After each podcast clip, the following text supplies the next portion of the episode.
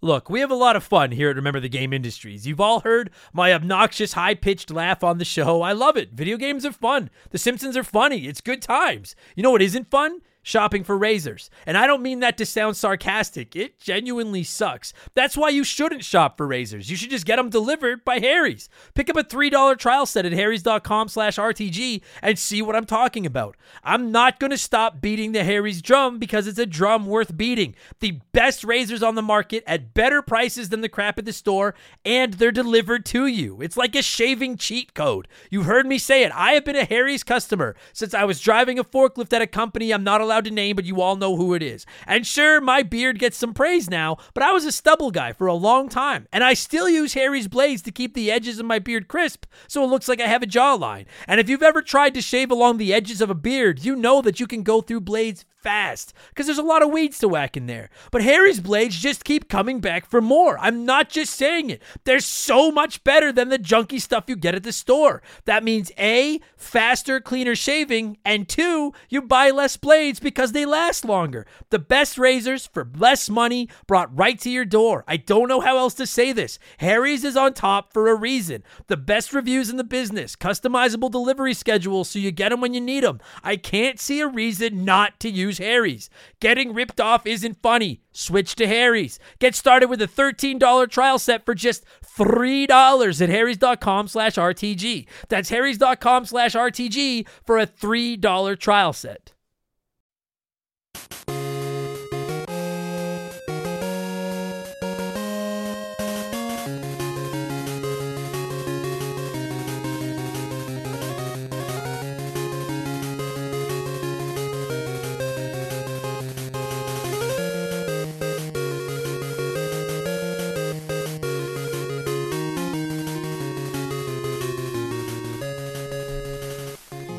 What's up, everybody? Welcome back to Remember the Game. It is my retro gaming podcast where every week a buddy of mine and I sit down and we geek out about the games we played back in the day. My name is Adam Blank.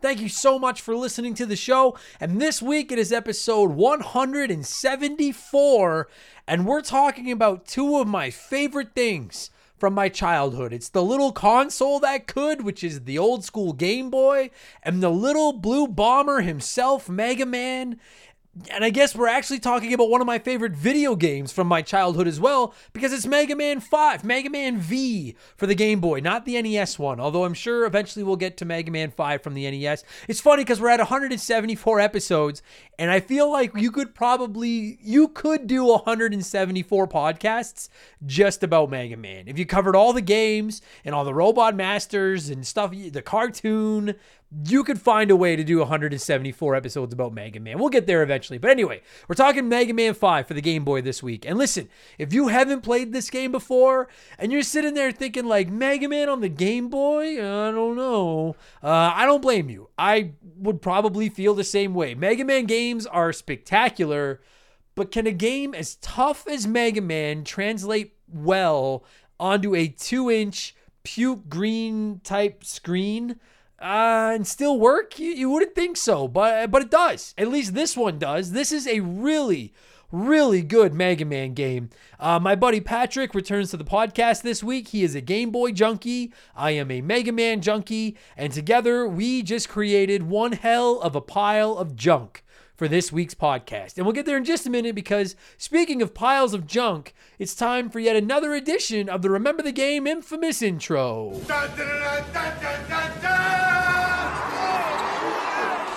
if you're new to the podcast, welcome aboard and consider this your warning. Our intros are, are kind of long, but they're they're not boring. They're fun. This is our intros are the breadsticks at Olive Garden before you get the pasta. Some would actually argue that the breadsticks are better than the pasta. I would. Uh, but we'll talk about that on my upcoming food podcast that I'll launch sometime in 2024. Uh, we have merchandise, all kinds of merch hoodies, t shirts, coffee mugs, posters, tank tops, rocking badass art. All the art was drawn by my man Joe. Check him out at 4545creative.com. And if you're interested in checking out our merchandise, you can find it at rememberthegamepodcast.com. It is a great way to support the show.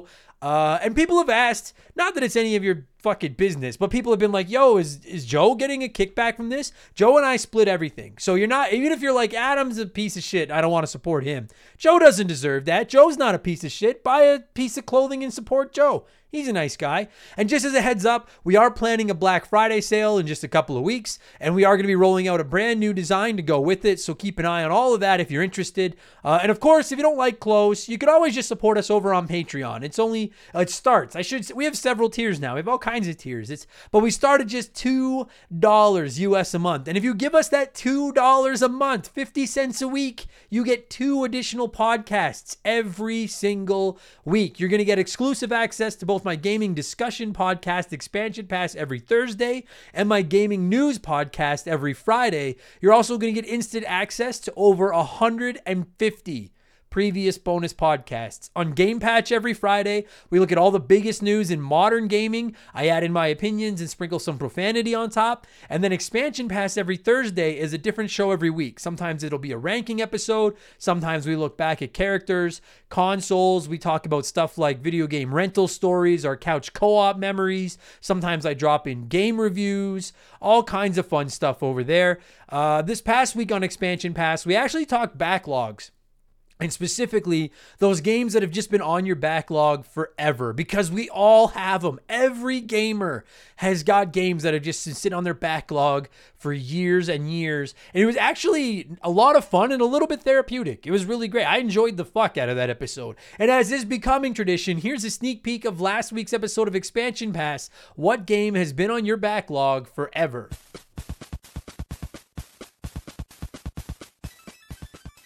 How many times have I brought it up around here? XCOM 2 has been on my radar forever. And it's fucking I I have it twice. Twice I've bought it. I bought it. I even I, I fucking went against everything in my body and bought it off Steam for like five bucks and played it. I played probably a good five or six hours of it on my PC and then just never went back. And then I bought it on my Xbox for like 15 bucks and played a good four or five hours and then I never went back. And it's, I will say, I actually think I prefer playing it on PC. And you may never hear me say those words again, but it just is really nice to play with the mouse.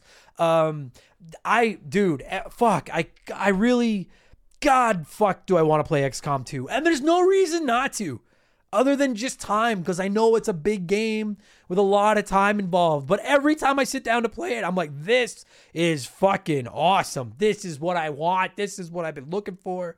And then I just never seem to go back to it. So now that's two tactical games on my backlog Final Fantasy Tactics and XCOM 2. And I really, really, really want to play both of them.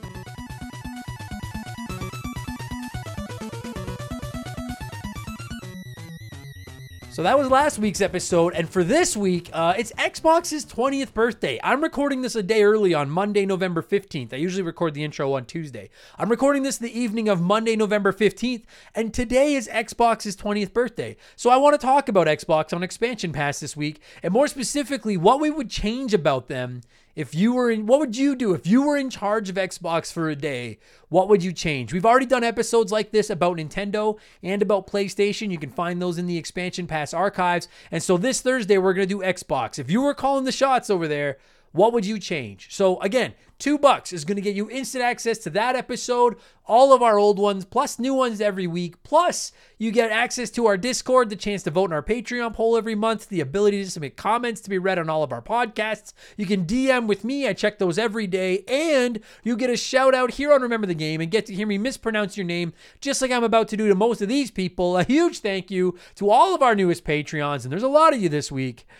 Zachary Coiner, Will Doe 19, DBXJ, Christopher Hughes, Ryan Shimmick, Amy Morgan, Big Daddy Dragon, Smash Bro 2013, Flabbergaster, Mikhail Kwamu, Jamir Williams, Jared Pierce, Steve Dalpk, I think I said that wrong, Steve. I apologize.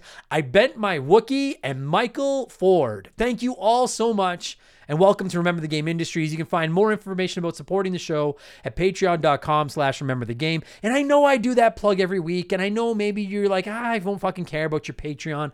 That is the lifeblood of this podcast, and I'm incredible. I, I will lie to you, I'm not proud of much. I'm not a proud man, but the amount of value that we offer you for your $2 is fucking ridiculous. It's horrible business, but I am never claimed to be a smart man. I just spend all my time playing video games and swearing into microphones. So consider checking that out, patreon.com slash remember the game. And don't forget, next month I'll be doing my 24 hour marathon uh, charity stream to raise money for the Stollery Children's Hospital here in Edmonton, uh, partnering with Extra Life. And my girlfriend and I have agreed to donate 50% of my Patreon for the month of December to the cause, to the Stollery Children's Hospital. So if you thought about checking out some of our extra podcasts, December is the fucking time to do it because you're also going to be thinking of the children. Won't somebody think of the children? Shout out to anyone that gets that reference. Anyway, I have other stuff I can plug. You, you can go to rememberthegamepodcast.com for my PO box. I'm on Twitch at Remember the Game, blah, blah, blah, blah, blah. But I've already blown myself enough. Let's blow some of you with our uh, opening segment here on the show. I read a few comments and questions from our Patreons, usually gaming related, but not always. And we call this segment Blowing in the Cartridge. He blows all right. He blows big time. That's it, honey. Get into the spirit. Let's blow and just like man, we are getting so many comments now. I know I bring this up a lot, but I stress out almost every week because there's just way more great comments than I can read. So it, please don't take it personally if you write in multiple times and you don't get read. I try to rotate who gets read in on the show every week, and I do six or seven comments every week out of like 30 or 35. So thank you for not yelling me, uh, yelling at me, I should say, and uh, keep keep plugging. I try to get everyone on the show, so you'll get on here, I promise. Uh, last week I mentioned that someone had wrote in a comment just full of giant words to fuck with me, and I forgot to read it. So here we are, Tatum Barnett. That your name sounds like a law firm, Tatum. Tatum Barnett wrote in and said, Salutations, Adam. I find it preposterous that you have the audacity to erase the post from last week without reading the excerpt that I left you. I'm utterly flabbergasted. Well, I do find it humorous that you wanted to, and I feel inundated that you felt the need to give me a shout out anyway. What befuddled me is that I am the first person to ever do something like this, but if only to borrow the colloquialism, fucking Tatum. Call, call, call it France. Shout out to anyone gets that reference. I just wanted to state the following You bitch. Have a wonderful week, and I'm always ecstatic for your new episodes. Keep doing good work. Tatum, you fucking pretentious ass hat. That is the longest words I've I don't know what that word is. Cola C O O or no C O L L O Q U I A L I S M. That's made up. Uh, if you're newer to the podcast, sometimes I struggle with big words, and it's not that I have a speech impediment or anything. I have no medical excuse. Uh, I'm just kind of slow. I'm just dumb. That's all it is. So thanks a lot, Tatum, for calling me out with your fucking Tatum Barnett. You play tennis and wear a sweater tied around your neck, no doubt about it. But thanks for writing in. Emily Luna wrote in and said, Hey, Adam. So I finally managed to get my hands on an Xbox Series S, and no brainer, I got Game Pass, and I am freaking loving it. So my question to you this week is What's your favorite, never would have played this without Game Pass game, and why? Mine would have to be Kill It With Fire. I would have sworn up and down it looked and sounded like a dime a dozen indie game, but it's shockingly addictive and really deep in terms of variety of weapons, enemies, puzzles, and locations. Uh, Emily, congratulations on getting your hands on an Xbox Series S. Welcome to Game Pass Universe. You are in for a fucking ride. What is my favorite? Never would have played this without Game Pass game. I guess by default it would have to be Slay the Spire because I tried it. I literally played one game of Slay the Spire on Game Pass and then bought it on my Switch because I was like, I want this portably. And it is now, I think, a top three most played game I have on my Switch. You guys all know Slay the Spire is the unofficial official game of Remember the Game Industries. I fucking adore that game. So Slay the Spire would be the technical answer. But as far as games that I played on Game Pass and then continued to play on there that I wouldn't have played otherwise, it's probably Streets of Rage 4. Because I had never played a Streets of Rage game until then and uh, I fucking adored that game. And I only tried it because it was on Game Pass. So yeah, Game Pass is the fucking best. So yeah, congratulations and welcome to the team. Game Pass is the shit. G9PSX wrote in and said, "Hey Adam, long time listener, first time blower." I like that. Uh, the next generation is already a year old, and as the owner of a PS5 from day one, I have to admit that despite the games list not being what we were promised, I have to say, I'm still delighted that I bought one. It has produced an unexpected side effect for me, and that is to clear through my PS4 backlog. For the past few years, I've been stuck in a nostalgia loop playing my old retro favorites and not giving the PS4 its deserved attention. Having a PS5 with, quote, no games has made me play them just to justify the pre order, and what a gen it was slash is. Also, that controller has got to be the highlight of the generation. It's so good that I've stopped cracking my knuckles during loading screens, which I didn't even realize I was doing until I stopped. It's funny, I literally was cracking my knuckles as I was reading your comment, G9, and I didn't realize it. Uh, a couple of quick things. Number one, I concur. The PlayStation 5 controller might just be the greatest controller ever invented. It might be. I've gone on record as saying between the PS5 controller and my Xbox Series X controller, this is the best generation of controllers ever. That PS5 controller, like, you know, the way Lego accessories clip into Lego, the little Lego people's curved hands? That's how the PS5 controller fits into your hands. It clicks in and it like locks into. Oh my god, it feels good. Uh, and I've actually caught up on some PS4 games as well. God of War, dude, was one I played on my PS5, and that was fucking spectacular. And like I keep saying it, and I will continue to say it. If you don't have a PS5, they're not worth paying a reseller for yet. Just wait, you'll get one. There's not enough on it that's exclusive to it. But if you do have a PS5 and you're like, well, there's no PS5 games, what the fuck am I gonna play on this thing? Catch up on some PS4 games. The PS4 has got one of the greatest libraries in the history of gaming, bar none. Final Fantasy VII Remake, Ghost of Tsushima, Spider Man, Horizon Zero Dawn, God of War, Days Gone, Uncharted, uh, Infamous. Like, and I'm sure, uh, oh, Last of Us Part 2. I'm sure I'm forgetting some. I'm just, that was literally just off the top of my head. Uh, fucking spectacular library. And if you've got a PS5, if you sign up for PS Plus, you get instant access to the PS Plus collection, which gives you like 20 of the best PS4 games ever for like for free or as part of your subscription. You just download them and play them. So fucking right, G9. I agree with you. Zach Coiner wrote in, aka Ganadark. Ganadark. I thought it was Ganadork. Sorry, Zach. It's Ganadark. Ganadark. Uh, Zach wrote in and said, Growing up, I've always been a PS2 kid, but my best friend from middle school had recently introduced me to a whole new world. A week ago, he gifted me his original Xbox. I tried out Halo and I was blown away. I've always been hesitant to try Halo, but I've been having a blast with it so far, and I want to try out more games for this system. I already have Fable and The Elder Scrolls 3 on my radar, but I was wondering if you've played any games on this system that have really intrigued you. I'm mainly looking for RPGs, shooters, and maybe some arcade racing titles. Thank you in advance. Sincerely, Zach. P.S. Really enjoy watching your comedy shows on YouTube. Keep up the good work. Thanks a lot, Zach. I have a soft spot for everybody with the name Zach because that's the name of the kid that dropped the turtles into the sewer on the 87 cartoon. So I'm a fan of all Zachs just because of that. Um, to answer your question, I won't lie to you. Most of the best Xbox, the original Xbox, most of the best original Xbox games are available on other platforms or on modern Xbox consoles.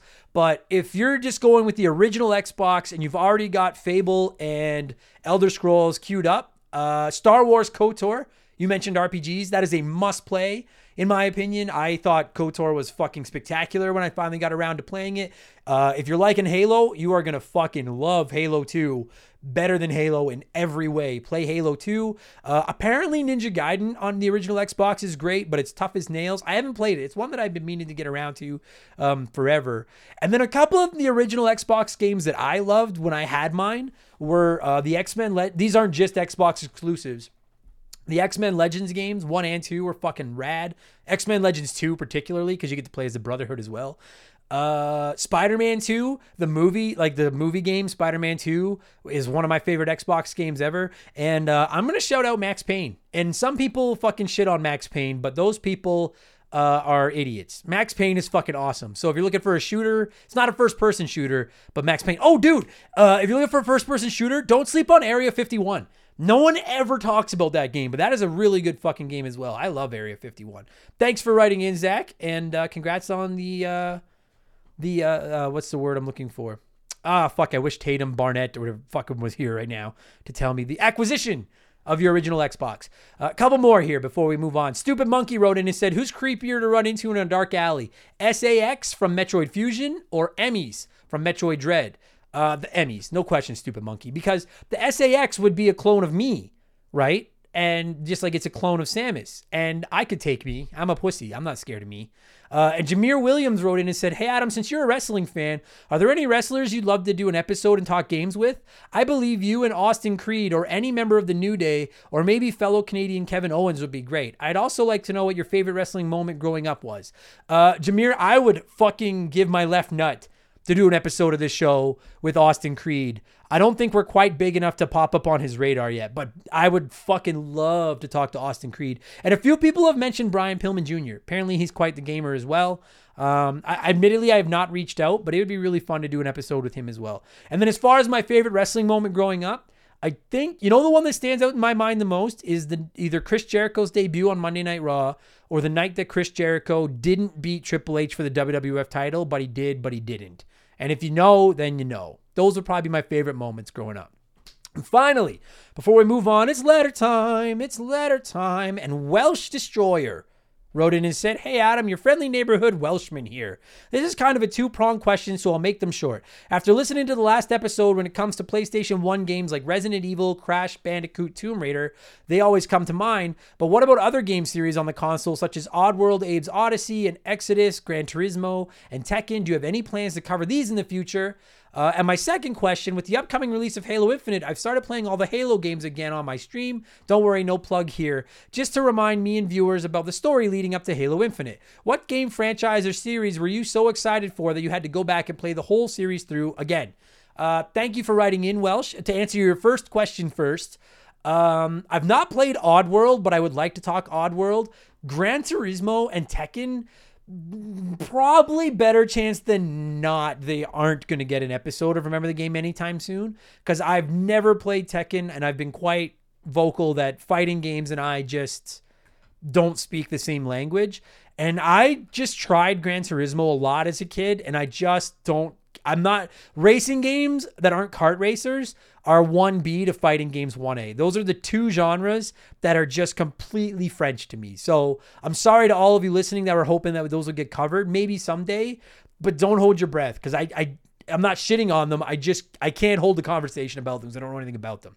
And answer your second question: Is there any franchise or series that I was so excited for a new release that I had to go back and play the whole series again?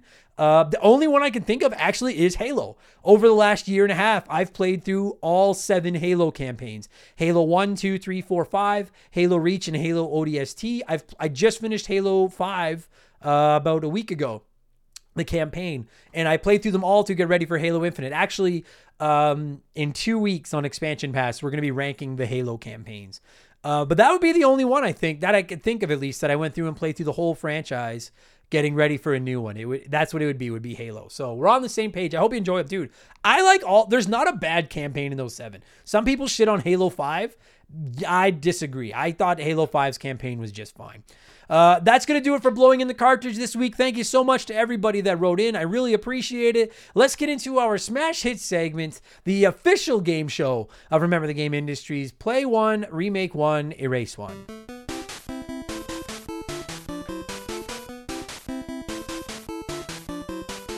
And a huge thank you to Classic Concentration from the NES for unknowingly providing us with our theme music for the show. Uh, the rules are simple. Every week, I give our listeners three retro video games. They can play one as it was released, they can remake one as a modern game, and the third game is a race from time forever. And as always, there are no wrong answers, but there is a right one, and we'll get to that in just a minute. And I figured since we're talking the Blue Bomber this week with Mega Man 5, I and I wanted to make play one, remake one, erase one as tough as Mega Man's actual video games are. So I went with what I feel are maybe the three best Mega Man games ever created. Mega Man 2 for the NES, Mega Man 3 for the NES, and Mega Man X for the Super Nintendo. And for my money, this is the hardest version of this we've ever done. And I always hope that the poll is going to be close.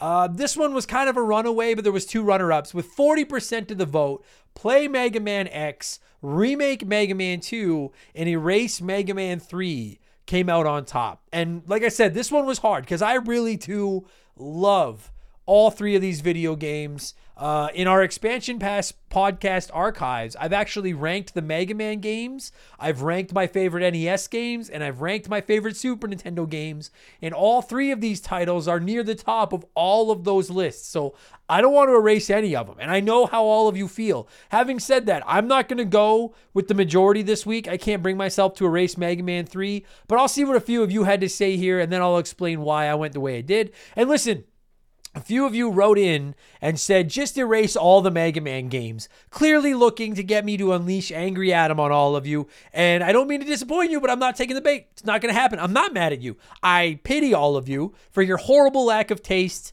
and your unsophisticated gaming palates. That's how I feel about all of you that wrote in and said erase all of these Mega Man games. Uh, but now, as to a few of you that played by the rules, Jay Hampton wrote in and said, This may be hard to understand, but I've never been a huge Mega Man fan. However, Mega Man is one of my favorite SNES games ever. So I'm going to play Mega Man X because I think it's perfect as it is. I'll remake Mega Man 3 and make it exactly like Mega Man X, and then I'll erase Mega Man 2 because Mega Man 3 did what Mega Man 2 did, but did it so much better.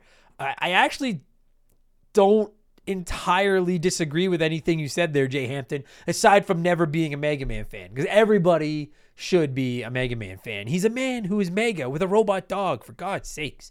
Re- uh, Mecha Robo Hamster. That sounds like a enemy in Mega Man. Mecha Robo Hamster wrote in and said, I probably have no say in this matter because I never played any of these games. Yes, I've seen gameplay, I know of them, but I never played them myself. So here I go, blind as a bat. I'm going to play Mega Man 2 because growing up, the kid next door never let me borrow this one. I'll remake Mega Man X because I think Adam would have a heart attack if it was erased. And then I'll erase Mega Man 3 because I've never touched it and I turned out just fine. You got red on this show for two reasons, Mecha Robo Hamster. Number one, because you threw in the I've never touched it and I turned out just fine, which always just warms my heart a little bit. And number two, you're right. And I don't think and I'll, i apologize to anybody if I missed it, but I went through the comments. I don't think anybody erased Mega Man X other than you fucking trolls that said you were going to erase all the Mega Man games. And you're right, Mecha Robo Hamster. I would have a heart attack if somebody erased Mega Man X. That would be fucking unacceptable. Unfucking acceptable. Keegs and his stupid arrow handle wrote in and said, We already got a Mega Man X remake on PSP and it's amazing. So I'll just play Mega Man X, remake Mega Man 2 in the style of Mega Man powered up on the PSP, give us a fresh coat of paint on the OG levels, and then do the remix stages as well. In Erase Mega Man 3, it didn't do anything wrong, but the other two just beat it out. Try again, Mega Man 3. You guys want to know something? I never played Mega Man powered up on the PSP, and I've always wanted to. And I'm not saying don't I fucking swear to God, nobody send me a PSP. That's not why I'm saying that. I'm just saying that, like, I don't think it's ever been re released anywhere, has it? And if you don't know what I'm talking about, it's like a remade version of the original Mega Man, but it looks really like childish and cartoony, but it fucking looks awesome. I'm curious how it plays though, because Mega Man 1, 2, and 3 were on the Sega Genesis Mini and the Wily Wars remakes, and they're like they're they look spectacular. They're 16-bit version look like looking versions of Mega Man. I think they play like shit. I'm just being honest. I I do not think the Genesis controller is good for tight, precise platforming like Mega Man calls for. I calling a spade a spade. Tomicus wrote in on Patreon and said, I shall play Mega Man X as it's perfect in every way. You're right. I shall remake Mega Man 3 as it was the Mega Man that I owned as a kid, and it would be nice to have it polished up a bit. And with a heavy heart, I must erase Mega Man 2 as it does not contain the slide, and this is a must have for me. Not being able to slide in Mega Man is like not being able to pogo in DuckTales. It's part of the formula. I would like to add that I'm appalled that you, Adam Blank, of all people, will put your hot dogs through an exercise where we are forced to erase race a little blue bomber. You're a sick man, Adam, but I kind of like that. Keep it up. You know what, Tomicus? You're right. I am sick, and it is. I will lie to you. I posted this one because I always try to make it difficult, and I posted this one, and then when I went to make my picks for play, remake, and erase, I was like, I might have fucked up. I this one, this one might be too hard. I agree. Uh, Darth Obvious wrote in and said, This is absolutely the hardest one yet because these are three classic games, but I must follow the rules. Thank you very much. Play Mega Man X because that game might be the perfect video game if such a thing exists. Remake Mega Man 2, it doesn't need to change much, change much, pardon me. Maybe just fix the slowdown, rebalance the metal blade, and fix that stupid boss with the walls in Wily's castle. It's actually a great point, Darth. That fucking walls boss in Wily's Castle sucks ass. I, you're right. Uh, and then Darth continues, I would erase Mega Man 3 only based on the logic of the game can't exist if Mega Man 2 is erased, because then who exactly are you fighting in the super hard stages after you've beaten the first eight Robot Masters if the Mega Man 2 Robot Masters don't exist? You're going down the fucking rabbit hole now. Uh, if you don't know, the Robot Masters from Mega Man 2 show up near the end of Mega Man 3. Spoilers, fucking game's like 35 years old. You had your time. I never even thought of that though. Remaking Mega Man 2 and just getting rid of that fucking boss with the goddamn walls isn't a terrible take. And Vomit the Soul wrote in and said, Given your love for Mega Man, I'm afraid to even play this week. I'm okay with that, Vomit. I'm not even gonna put you on probation because you're just saying, no, I'm, I'm like, I'm, I don't, I, uh, what's it called? Spoil your ballot when you go to vote. You spoiled your ballot. I can live with that. All right. Um, honestly, guys, I can live with any combination this week of play, remake, erase of Mega Man X, two, and three because I think they're all nine out of 10 are better video games, but I am going to go with one of the two runner up options, as did Flabbergaster. And many of you, Flabbergaster wrote in and said, Oh, this hurts, but it's got to be done. Play Mega Man X. I didn't like the direction of the X games after 3, so keeping this as is works just fine. Remake Mega Man 3. It's one of the longer games in the original series, plus it has all the masters from number 2 in it. Would that still be true since it breaks my heart to erase Mega Man 2? It's my favorite Mega Man game, but 3 just screams more meat on on the bone. Flabbergaster, I literally even wrote more meat on the bone in my notes. So you fucking swish, my friend, swish. I personally would play Mega Man X because it is perfect. I feel like it is the best Mega Man game ever made. I would not change a single thing about Mega Man X except maybe add save files instead of passwords. But other than that, I wouldn't change anything. I love that fucking video game. Uh I would remake Mega Man 3. And this is where it gets tough because Mega Man 2 and Mega Man 3 are the two best Mega Man games on the NES. Uh, I think they're both spectacular. I just think 3 is a little better than 2. There's a little more meat on the bone, as Flabbergaster said. And as I, yeah, you're right. There's a little more meat. So I would remake Mega Man 3 and I would just give it the Mega Man X style graphics. I wouldn't change anything else. I would just make it look like Mega Man X. Uh, and then I would have, uh, I would erase Mega Man 2 through absolutely no fault of its own. I I hate myself for even making these three games the contenders. This was yeah, I just I like 3 and X a little more. I'm so sorry. Mega Man 2, I love you. I'm sorry. I, I feel like Shawn Michaels ending Ric Flair's career right now. I'm sorry. I love you and then the super kick. Uh, thanks everyone. I I really think that's the hardest edition of Play Remake and Erase we've done yet. I would rather do it with three Mario games. I'm positive we've done that with Mario Brothers, Mario 3, and Super Mario World, and that would be easier than doing it with Mega Man 2, Mega Man 3, and Mega Man X. I think. Uh, I'm pretty sure we've done the Mario. I can't keep track anymore. I we've done too many of these now. Anyway, uh, that's it. What have I been playing over the last week? And then we'll get into Mega Man Five. Uh, I've been playing Back for Blood. I fucking love that game so much, so I've been playing that. I finished Legend of Zelda: Ocarina of Time, Ocarina of Time, Ocarina of Tim, whatever you want to call it, uh, on the Nintendo Switch. It was a fucking, uh, it was a chore, but I'll talk more about that next week. Spoiler: next week for episode 175, we're revisiting the Legend of Zelda Ocarina of Time, which we last talked about on episode four, I think, of the podcast. So it's been 171 episodes. But that'll be next week. Uh, I've also started playing Super Ghouls and Ghosts for a new edition of Adam Sucks at Video Games that'll be going live soon. Uh, it is tough as fuck, but it's awesome. Uh, I love it. I love Super Ghouls and Ghosts. I can't wait to play more. I think it's fucking spectacular. Uh, and I'm hoping to fire up Resident Evil Village this week because I bought it. I bought it on sale, but I haven't had time to play. So that's what I've been playing. Let's get into Mega Man 5. That's what you guys are here for. Uh, I like to give all our nerds here a chance to share their thoughts on the game before I get rambling myself. Johnny CCDC wrote in and said, I'm so thrilled that you're finally covering this game. Mega Man 5 is hands down the Game Boy installment hot dogs must play. Everything is refreshing here, from the new Star Droid robots, the Mega Arm Cannon, Tango the Cat, callback scenes to characters from NES Mega Man favorites, as well as Game Boy exclusive bosses. However, it's the story here that does the outing justice because the twist here and the ending set this one apart from all the others, and I'm definitely excited to hear your take on it. Honestly, I would have loved to have seen a split off series inspired by Mega Man 5. Imagine robots inspired by constellations, moons, or other galaxies. Just a great game. I'm not going to lie to you, Johnny, we don't get into the ending in this one. Um, You'll hear. You'll hear in a minute. You'll hear in a minute. But thank you for writing in. Uh, Darth Obvious said, I'm not even sure this game actually exists. I remember seeing something about it in Nintendo Power, but I never saw it in a store, and I've never seen it in a used game store either. I'm sure the people supposedly selling it on eBay for 200 bucks are just ripping people off. Uh, but seriously, I have played the game on 3DS, and it's amazing what those later Mega Man games did on the Game Boy. People forget that there was still some good stuff there in the mid 90s besides horrible ports of 16 bit games. I fucking agree. That's one of the big things we talk about in this episode is it's incredible the way they were able to make this game run on the Game Boy. We'll, we'll get there. It's fucking incredible. And you can play it on the 3DS, and you should.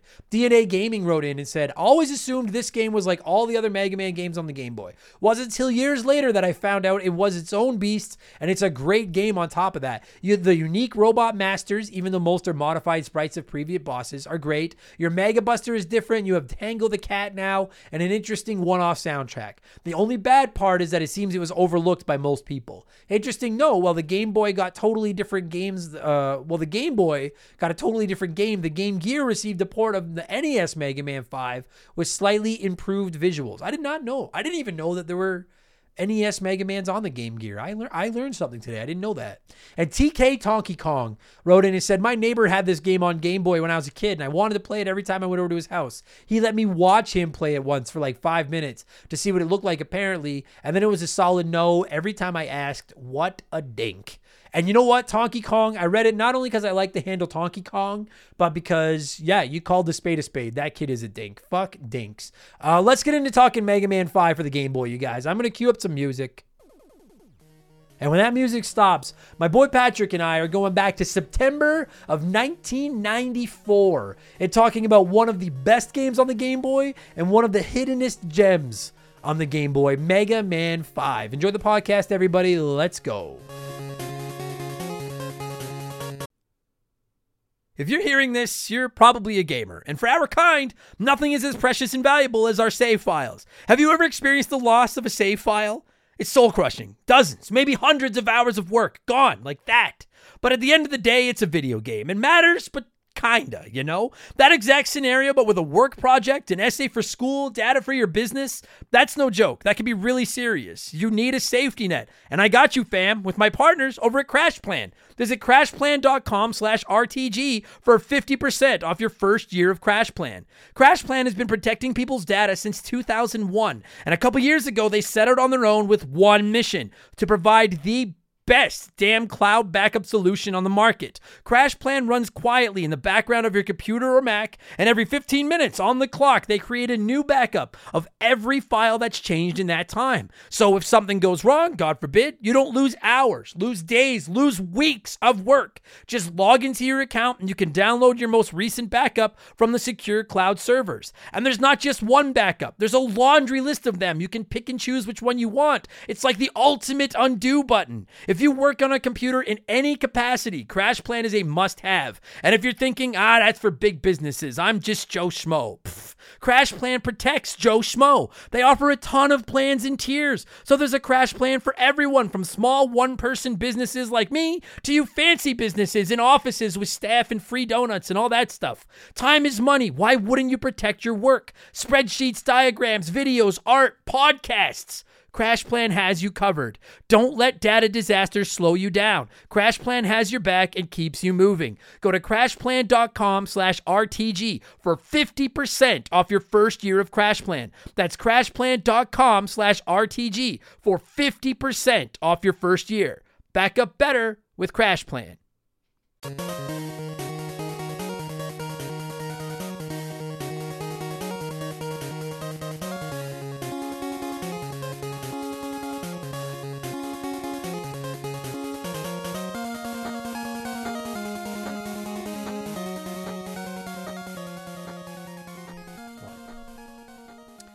Okay, so joining me via the blank phone this week, returning to the show, uh, someone I would I would almost call you our our go to like our Game Boy expert because you're kind of a you're kind of a Game Boy junkie, and that is uh, my Yeah. man Patrick. How's it going, buddy? Oh, pretty good, man. How are you? I'm doing I'm good. I'm actually really good because I'm excited to talk about this game. Um, so you've been on the show. I think the last time you were on the show was Kirby's Dream Land a couple months ago. Yeah. Um, you are you're you're just Mr. Game Boy. I I know you explained it on Kirby, but I also know not everybody listens to every episode. So before we get into Mega Man Five, like just what's with you and the Game Boy? I like I love the Game Boy too. It just is it's such it's just odd to be like I just love this console so much. Do you know what I mean? Yeah, it's just I don't know. It's just one of those. Uh, you know, everybody gets real nostalgic about something, and the Game Boy is just one of those things. I think it was uh, it was a perfect console for the time and place that it was in, in my life at time and place. And I think a lot of those games hold up. Like we've talked before, there's a lot of garbage on that system, but there's a lot of really good games that still uh, that look great and play great. And uh, it's a huge community around modding, which is uh, like a big thing that I got into. I love it. Okay. Um, it's interesting because you're right. Like, there are some games on the Game Boy, and I'm looking at like the Mario Lands, Pokemon Red and Blue, Link's Awakening, Tetris. Like, there are some Game Boy games that are like, dude, you could pick this up and play it today, and it is Yeah. it's fine. You're like, this is just as good as anything, other than the fact that it's you know black and white or whatever. Like, this is just as playable as it was back then. But there are a lot of Game Boy games that I'm like, I have no interest in ever picking that up again. Because it's like, as, as Game Boy was great back then, but you know, things have improved. And people have been bugging me, in, or not bugging me, but people have been writing into the show for, fuck, it seems like for years now, being like, when are Game Boy games coming to the Switch? And I kind of, particularly now that the Nintendo 64 is on the Switch, I, I kind of want to say, like, be careful what you wish for. Because 64 games on the Switch are a little not great. They're a little, Really? little di- like I just finished uh, Ocarina of Time on it, and it was okay, but like the that that 64 controller is so fucking weird, and it's hard to. It really is difficult to take that controller and put it onto like a regular normal controller. today. Yeah, that's what I was I was wondering about. Did they? Because I saw for the Sega Genesis they have like a a controller for it that you can buy. Did they do the same thing with the N64? yeah, they did, but it's like sold oh, out Okay. everywhere. Right. right, and yeah, yeah. uh and it like and I won't lie to you, just straight up, I'll call a spade a spade. I am a cheap motherfucker. So I'm like, I'm not buying I hate that controller. I'm like, I'm not buying it. But after Yeah, playing yeah. Ocarina of Time, I'm like, you fuckers, I'm gonna have to buy this fucking controller. Mm-hmm. So Game Boy games won't have that problem. I think a Game Boy game would fucking handle flawlessly on a Switch because you all you need is a D pad and B and A. Um Yeah, and there's already like indie games that imitate like Game Boy aesthetics too that played really well on the Switch. Oh yeah. So I don't think they would handle poorly. I I just think that like the concern might be there's a lot I don't mean to disrespect the Game Boy, but it's it's uh, I I feel like that library there's a lot more quantity than there is quality. The quality is great It's when it's, it's, good. shovelware central for sure. Absolutely. And like when a game hits, it fucking hits. But it, Yeah. they don't all hit. And you got to remember, and we're going to get into Mega Man. I'm, I have a segue building here, everybody. So just if everyone's just like, God, he rambles so much, I promise. I'm laying it. I, I'd already be at the segue if I just shut the fuck up and got They, they've already they've already gone through the three hour intro just to get to more rambling into this segment. You're right. Yeah, yeah. I fuck. I love this stupid show.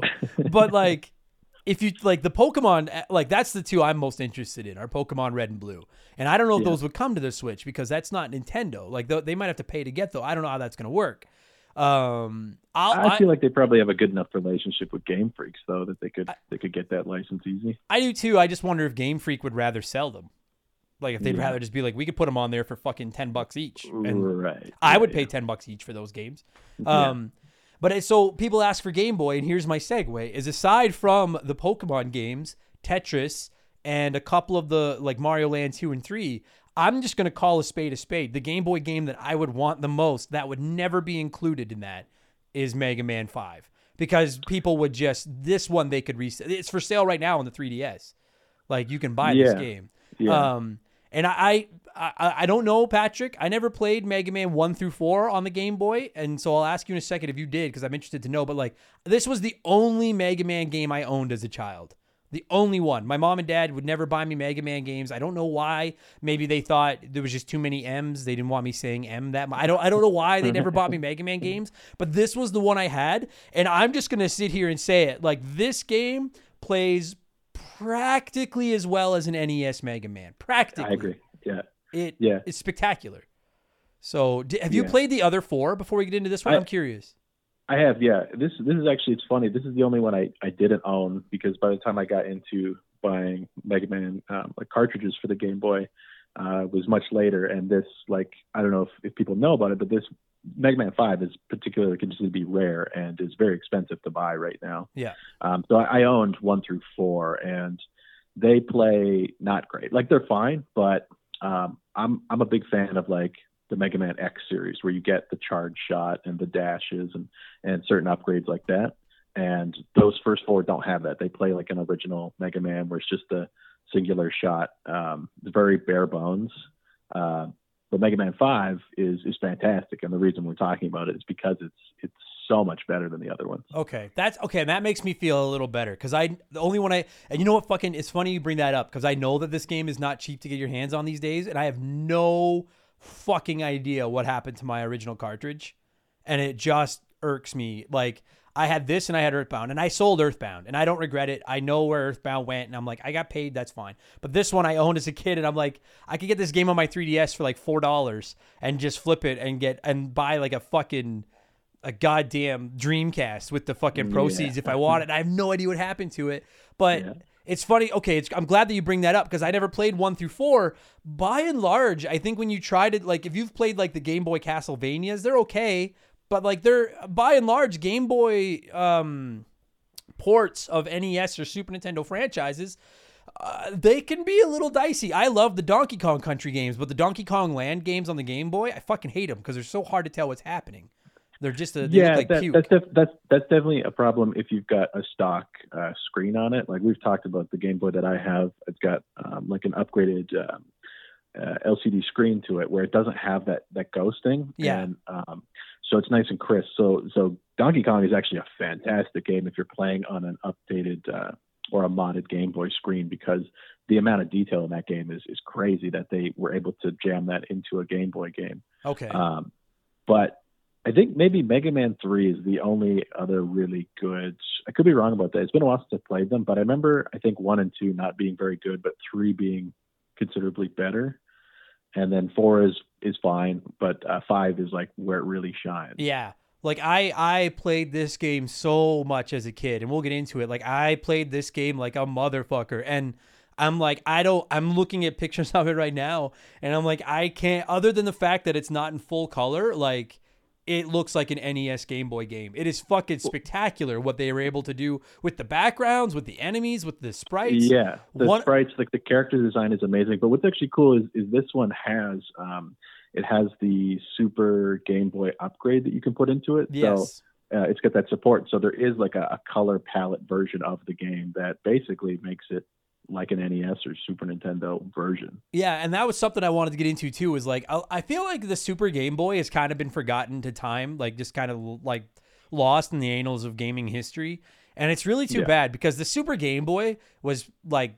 It was pretty dope. There were some games like if you took like the original Super Mario Land and you put it on your big TV and you're like, oh, so now it just kind of looks primitive but on a bigger screen. Like it was, you know what I mean? It didn't make that big a difference. Whereas like a game like this, or I'm sure the Donkey Kong Land games were like that too. I remember playing this on my Super Game Boy, and it had like a particular border, like a back, like it Yeah. didn't just have the stock Yeah. background, like side screens, and it looked Yeah. really good. And it's Yeah, like I I don't know why. I have to assume the reason Nintendo got away from it was because they were developing like the Game Boy Color and Game Boy Advance, and they were like, we don't. This is kind of not like I didn't feel like there was a too much emphasis on making sure Game Boy games were built um um extra like they were all compatible with the Super Game Boy, but some yeah, games to have that like, actual the extra support for Yes. it, where there was like a, a Super Game Boy upgrade version to it. Yeah. Wh- Whereas Yeah. like this game did, and I'm so glad. Like I, it's so funny, dude, because every once in a while people bring up this game when they talk to me about games they want to hear covered on the podcast, and it warms my heart because I really thought this game. Like we all know, there's fucking three billion Mega Man games out there, and Yeah. outsiders. And I when you I, when I when I say outsiders, I mean all of you people that don't play Mega Man games, uh, which is a character flaw, by the way. That's um like I know not everybody plays everything, but any of you listening that don't play the Mega Man games, you need to look in the mirror because you've made a mistake somewhere along the along the line. But Mega Man 5 on the Game Boy is one that just like everyone thinks of Mega Man 2 and 3 on the NES, Mega Man X obviously, which I don't care what anyone says is the best Mega Man game ever made. I fucking love Yeah. that game. Mega Man 9 and 10. There's the Battle Network games, there's Legends. I feel like no one ever brings up the Game Boy games and I'm like, dude, Mega Man 5 stacks up amongst the be- like it would be You know what? I'm uh, I might I might go as far as to put this in my top five Mega Man games, like across yeah, all I, I would definitely like as as crazy as it might be to say, like I I kind of enjoy this one more than some of those early NES versions of Mega Man. Yeah.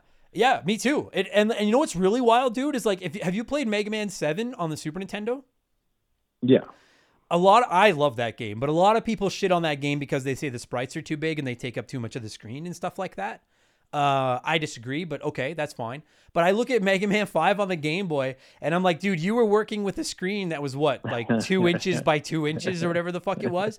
And you found a Yeah. way to not make anything too big to take up too much of the screen, but also make it all look good. I, I'm really like, we'll get into the like the nuances of the game, but just I I cannot understate how impressive this game was. And I know this game came out like mid 90s, so this was kind of like the Game Boy had been through the paces at this point. This wasn't their Yeah. first rodeo, but I'm Yeah. really shocked at how great of port this is from a any not, I know it's not an NES game, but to take an NES yeah, franchise and put it on the Game yeah, Boy, not, incredible. Not not being a not being a port, but like a whole game built with original characters, which is awesome. yeah. This is a game built for the Game Boy. Yeah. And I okay, so and I wanted to get into the characters because like obviously Mega Man's there, Doctor Wily's there, Doctor Light is there. Rush is there, fucking Tango. We'll get into Tango in a minute because I fucking hate Tango, but we'll get there in a second. Um, one thing, so like I think a Mega Man game, a lot of the judgment in a Mega Man game goes into the Robot Masters. Like like a bad batch of Robot Masters can really hurt a Mega Man game. And I like the Robot Masters in this game. I don't love the fact, and if you've never played it, you wouldn't know, they're not named after, they're not like Starman and Skullman and stuff. Like they're planets. And because they're star droids, Yeah. they're like a different kind of, of boss. They're And- aliens. yeah, yeah, exactly. And I and I I won't lie to you, like it doesn't break the game for me. But as a Mega Man, I consider myself somewhat of a Mega Man traditionalist. I don't love the idea that they're named after planets instead of just being Yeah, X Man and Y Man. Yeah. I like I like the idea of of it being a whole new like here comes these robots made of alien material from space to uh to capture Mega Man and make him their slave.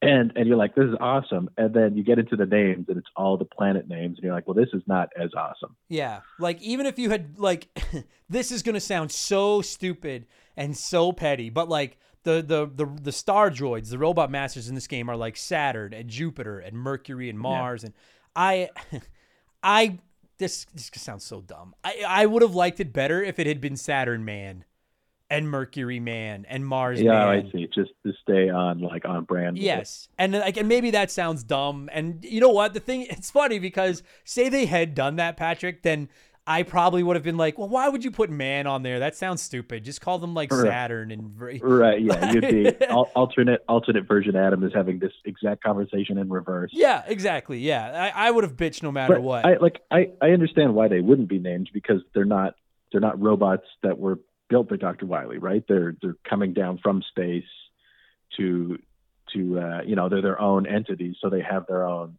stupid planet names rather than being robots built given the name of blank man. yeah, Blank Man would be a fucking awesome Which- robot master. He just wears a backwards hat and swears a lot. his That's power all. is just an annoying voice. Yeah, his power is just to drop f bombs all the time. Like that's all he does. He Just throws controllers at you. dogs.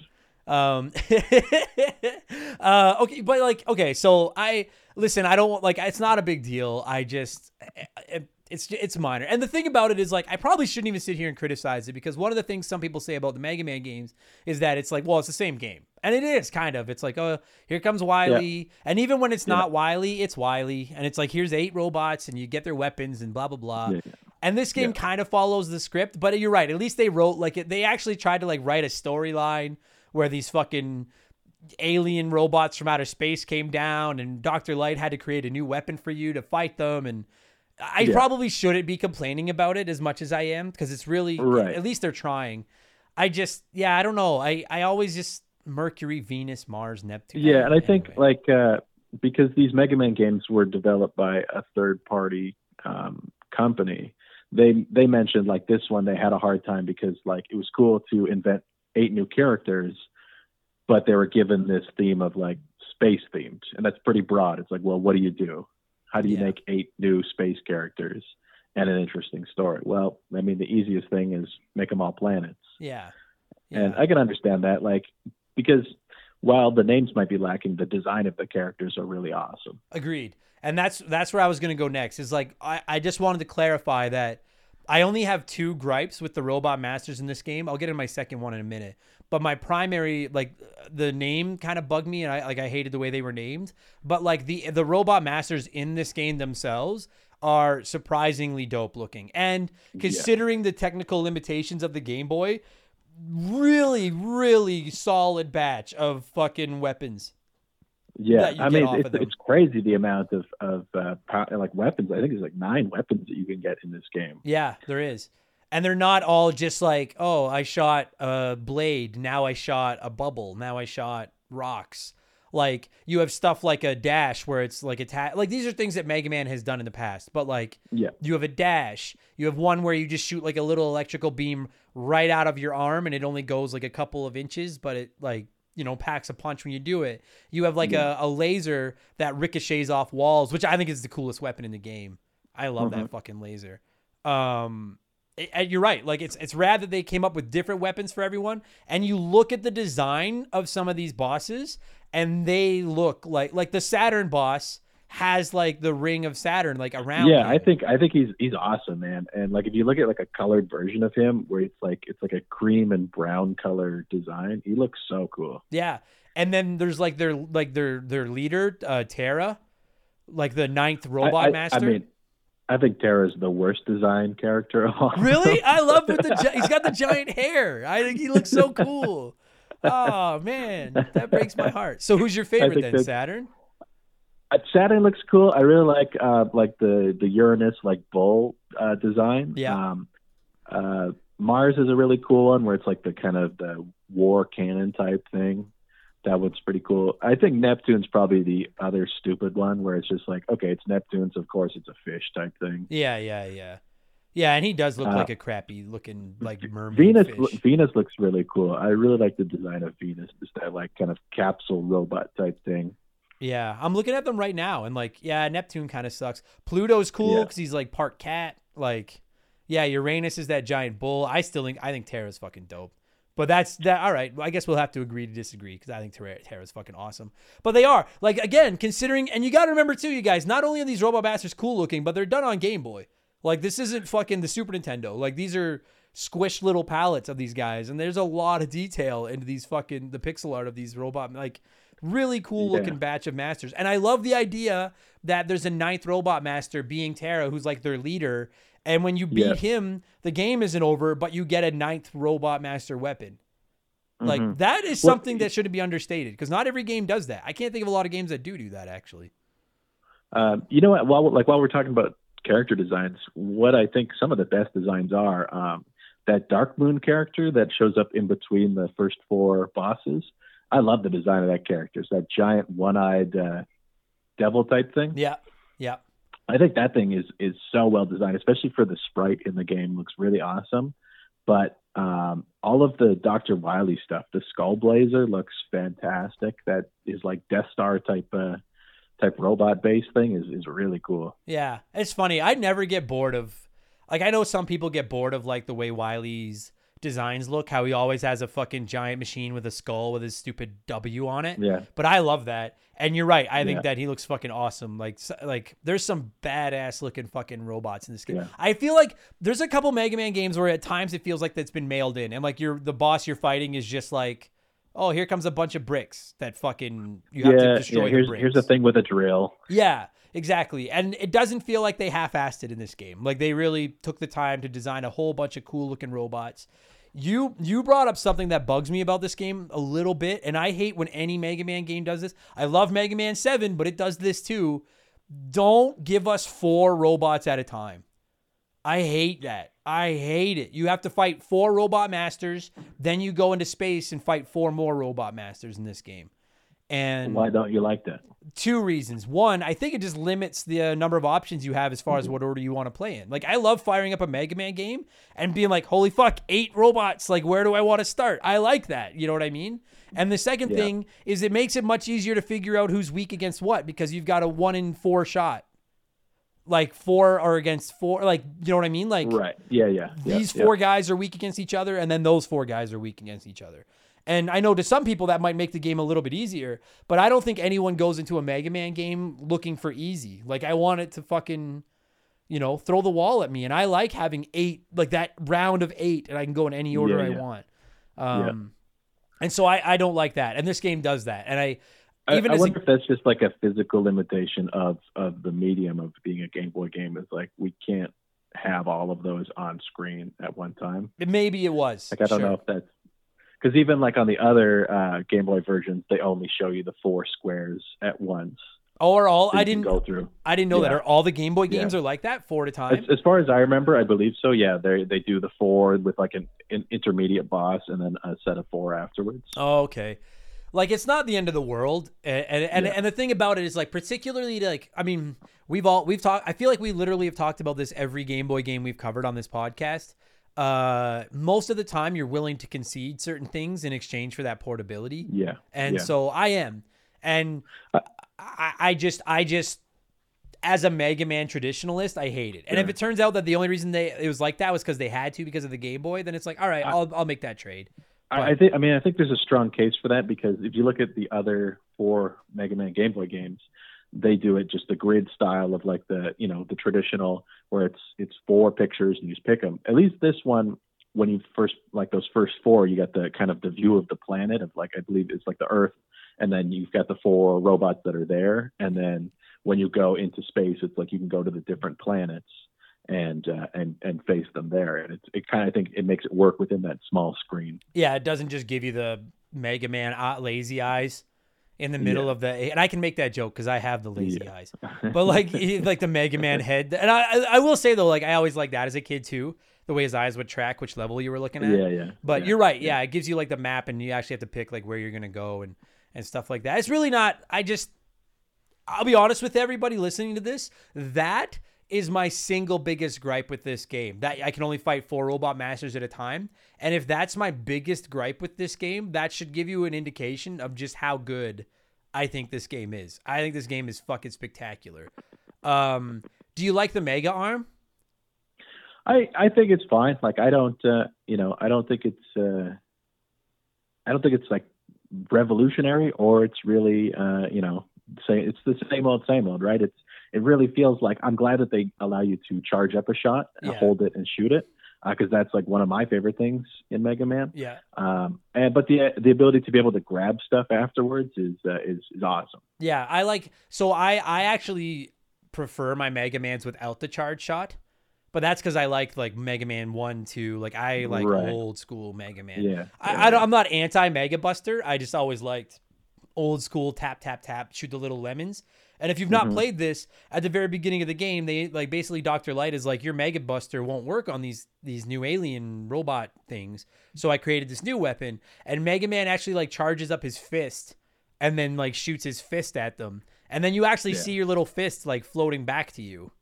Um, and I at like I won't lie to you, it, it almost seems not gimmick. Maybe isn't the word I'm looking for. It seems a little bit unnecessary. Like I'm just that's, like, that's why? what I mean. Like it's it's not one way or the other. It's not like it's an amazing like oh this is this is great. Like it's great that it, it gave you the charge shot, which is essentially what they're doing. But they do it in a way where you're like, well, this this doesn't matter. Like, yeah, I don't really see why you had to do this. yeah. I mean, it doesn't. Yeah, it could. I could take or leave it. Um, maybe they were just trying to do something different. And I will say that like I- it, occasionally it comes in pretty handy because you can use it to I was like gonna say, grab yeah, like so the grabbing of power ups might be it, it could be again like a way to defeat limitations of the system is you can have stuff up high that you maybe don't have the room where you can actually make Mega Man jump or slide into um, with this like the size of the screen. So you can have a spot where you can jump, reach something, and grab it without actually having to physically find a way to put him over there Yeah, and keep the game going. yeah, that's true. I never thought about that because yeah, like I don't remember the Mega Arm making another appearance. I might be wrong, but I can't think of it showing up again. Yeah, I don't know. Um, and then so like I don't I don't hate the Mega Arm. I could take or leave it. Uh, I love that Rush is back because Rush is the fucking the greatest dog in the history of video games, uh, greatest sidekick in the history of video games. And if you're wondering, I actually have an episode in our archives of Expansion Pass ranking the greatest sidekicks ever, and Rush is the best because he's a good boy. I love dogs. Um, Tango didn't make that list. What's that? Tango didn't make that list. Tango did not. Tango, and if you don't know, so like I I love that like it's not so much it's not quite as prevalent here in I guess it is in North America. The big difference is that like Mega Man is Rockman in Japan, and then it's Rock, and then his sister is Roll, and then there's like there's you know fucking bass and treble and whole lots of fucking all kinds of like robots and stuff named after musical things in these games. There's Beat the Bird, like all kinds of stuff. And in this game, they introduce a, a cat. I got to pick my words lightly because I know that there's probably some cat lovers listening to this show. I like animals a lot, and I've had cats most of my life, but cats drive me fucking crazy, and I'm allergic to them, and they're mean and they scratch you up and shit like that. I have no idea why they felt the need to introduce a robot cat in this game. Has I don't think Tango has made another appearance in this franchise either. Has he? Yeah, I I don't know. Uh, I think it just came down to um, like something I was reading about the design of it being given like here, here's your chance to design all new characters, and um, the the lead designer being particularly fond of cats, so being like you see it in the um, I think it's the Pluto character is a is a cat like thing, and Yeah. then having uh, redesigning the sidekick character being a cat rather than a dog, Ah. keeping it theme with the music Stupid aspect. cat. This show is sponsored by BetterHelp. Podcasting's a weird job because I talk to you nerds all the time. Every day, I tell you all about my life, the good and the bad. The ugly, I kind of keep that offline. And it's not that I don't want to talk about it. I'd love to talk about it. I just need to pick and choose who I talk to. We all have stuff that just lives in our minds, rent free, 24 7. Talking about them can really help because the longer you keep something bottled up, the more likely it is to blow. You've heard me say it before, and you're going to keep hearing me say it. Therapy is the way. Therapists can be that ear to bend when you really need to get something off your chest and don't know who to talk to. And BetterHelp is a great way to go about it. I don't BS you guys. I don't say I've used something if I've never used it. I've personally talked to a BetterHelp therapist about the stuff going on in my personal life, and I genuinely found it helpful. To have someone to talk to that doesn't have any skin in the game, that can just listen and try to help me come up with a roadmap to get through the tough times, it's just invaluable. It has seriously really helped me. I've talked to my therapist through video, and you can do it that way, or you can do it over the phone, or even just over chat. And they give you as many schedule options as possible so you can work a session in around your life. It's licensed therapy, as convenient as it gets. Get it off your chest with BetterHelp. Visit betterhelp.com slash remember the game today to get 10% off your first month. That's betterhelp, H-E-L-P dot com slash remember the game. So yeah, so you can get access to this fucking cat. Now the thing about it though is like I will say, uh, as much as I I I could like take or leave this stupid cat, uh, it does come in pretty handy sometimes. Yeah. Like when you use it, like when you use him, he shows up and then he just does like a cat does. He just fucking ignores you and destroys everything. he like turns into this like ninja does a stu- roll attack. like a ball and it just like goes around Yeah, the screen like attacking stuff um Yeah. and it actually is like it's it's a surprisingly it doesn't do a ton of damage i don't use them very often but it's like a surprisingly not crappy robot boss Yeah. or helper i guess i don't know how else to word it i tango Psychic. yeah. And I just I hate that name, Tango, the stupid cat. But anyway, um I we had to bring Tango up, but like I'm done. If, if you have any I have no depth to this stupid cat. I just think Tango kind of sucks. But if, if there's anything if you if you have something on your mind that I haven't thought of with Tango and you want to sing Tango's praises, this is the only chance anyone's ever gonna have to pump the tires of Tango on this podcast. So by all means, I'll shut up if you are a cat lover or something. Is there something about Tango that I'm missing? Are, are you pro Tango? I I don't uh, I don't particularly care for either of them. I think that's an impo- uh, an not a popular opinion, but I don't really find Rush to be all that useful No, either. he's not, but he's still Rush. I just love Yeah. dogs. That's all it comes Yeah, down to. is I get that, and that's always found as like okay, cool. It's like Mega Man version of a dog. yeah. But And- in the game, I find I'm like, well, he's not very useful to me. No, the thing about Rush is like there's the odd moment where they'll design a level where you need him, like to bounce up to something or whatever. Yeah. And then every once in a while, Rush Jet comes in handy if you don't want to deal with like a difficult platforming part. You can just ride Rush across. But I agree, I like think- it's not he's not the most critical member of the team or anything. Yeah. The the best thing he does in this game is turn into a spaceship. Yes. Yes. the little uh yeah and and having that like um that side scrolling. like we talked about we talked about uh super mario land how they do the little uh airplane side scrolling shooting thing i love that mechanic when they introduce that into a game and they do that in this one as well and i think that's so fun Yeah, and it makes Rush seem more important because Rush is fucking awesome. I love that dog.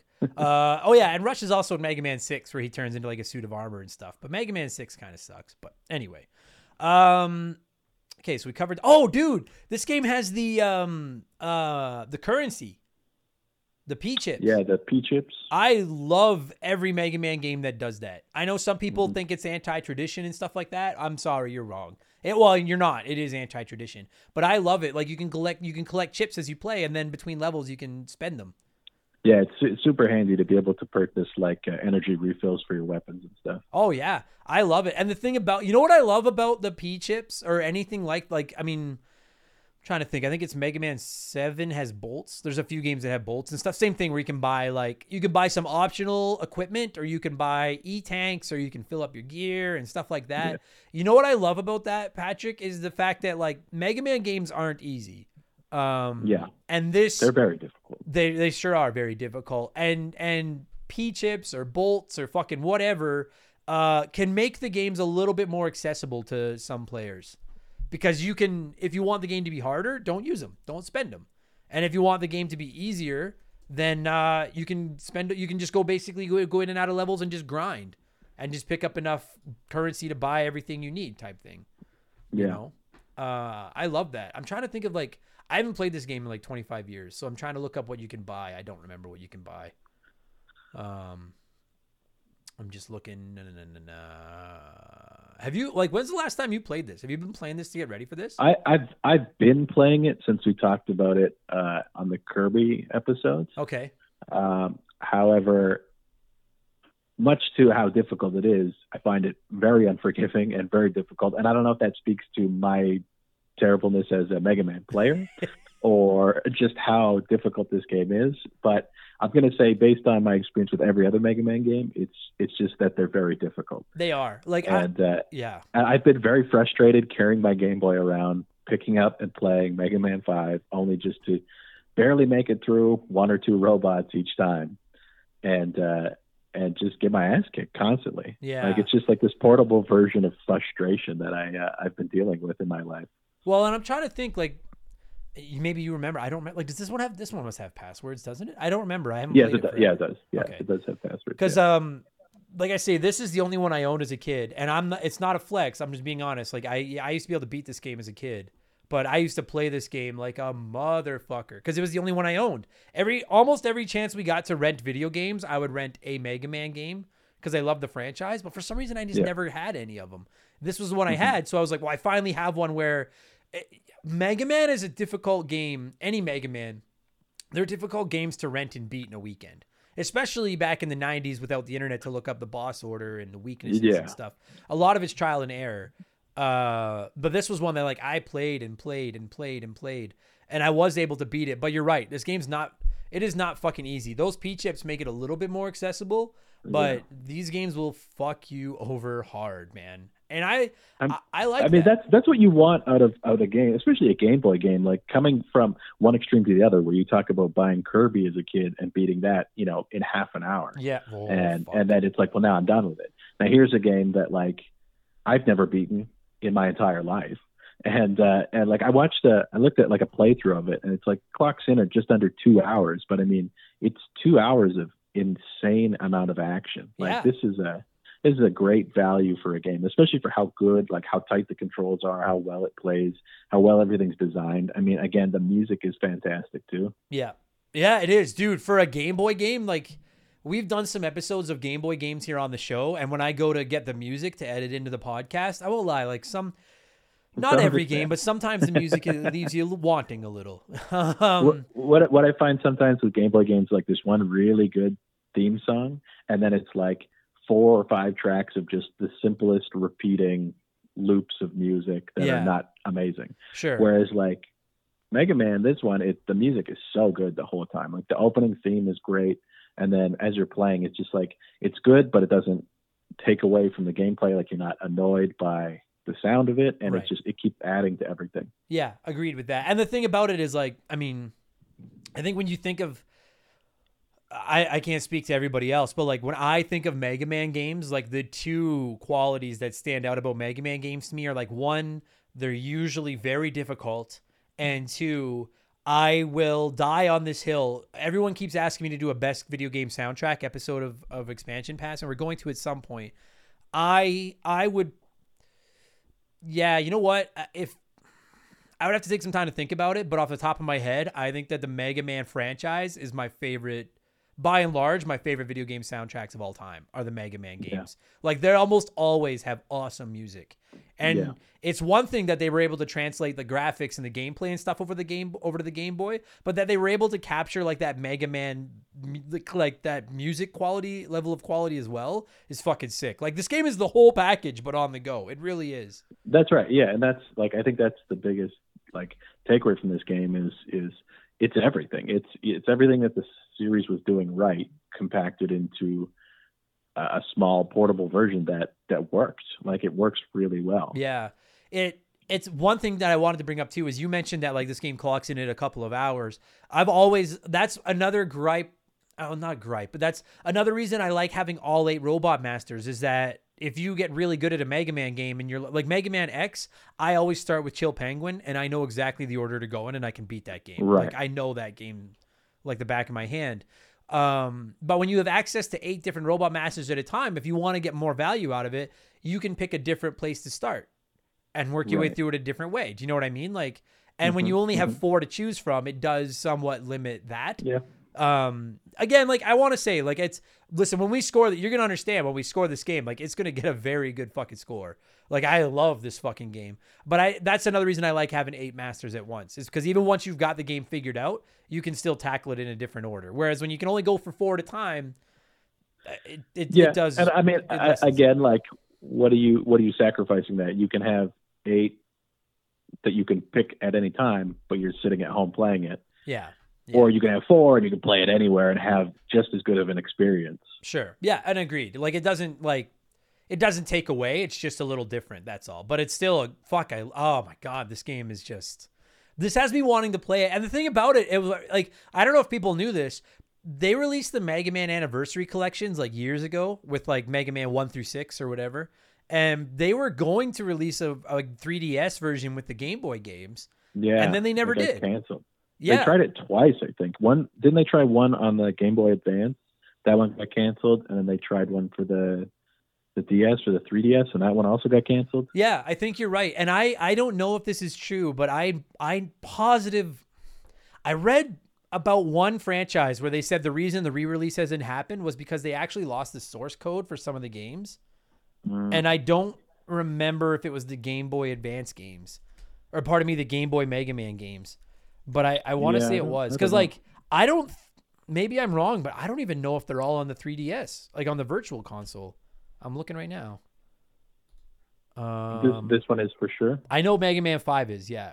Yeah, Uh, I mean, really, this is the only one you need to have. yeah, and that's like I'm looking and it doesn't matter. That's the point I was gonna make is that like you're yeah you're right. Like if you're going to Yeah. play uh, a Game Boy or a Mega Man game on the 3DS, a Game Boy one. Uh, just play Mega Man 5. And I'm telling you guys, like, Patrick brought it up. I don't know what this game is selling for these days, but it is not fucking cheap.